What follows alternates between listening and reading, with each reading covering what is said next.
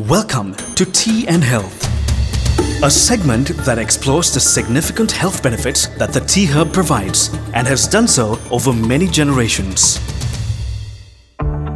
In this segment, we briefly look at recent studies that prove tea can be very helpful in combating Parkinson's disease. Drinking at least 23 cups of black tea a month or about 3 quarters of a cup a day may slash the risk of developing Parkinson's disease by a whopping 71%, suggests new research from Singapore. Parkinson's disease is a degenerative condition affecting movement and balance amongst millions around the world, which is expected to grow due to aging populations.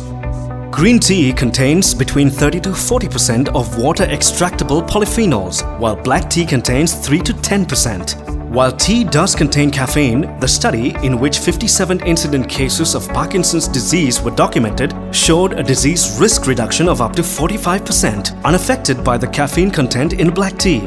The process of oxidation transforms the catechins to more complex varieties called theaflavins and thearubigins, which can help reduce the risk of Parkinson's disease, even if consumption was limited to one cup of black tea a day.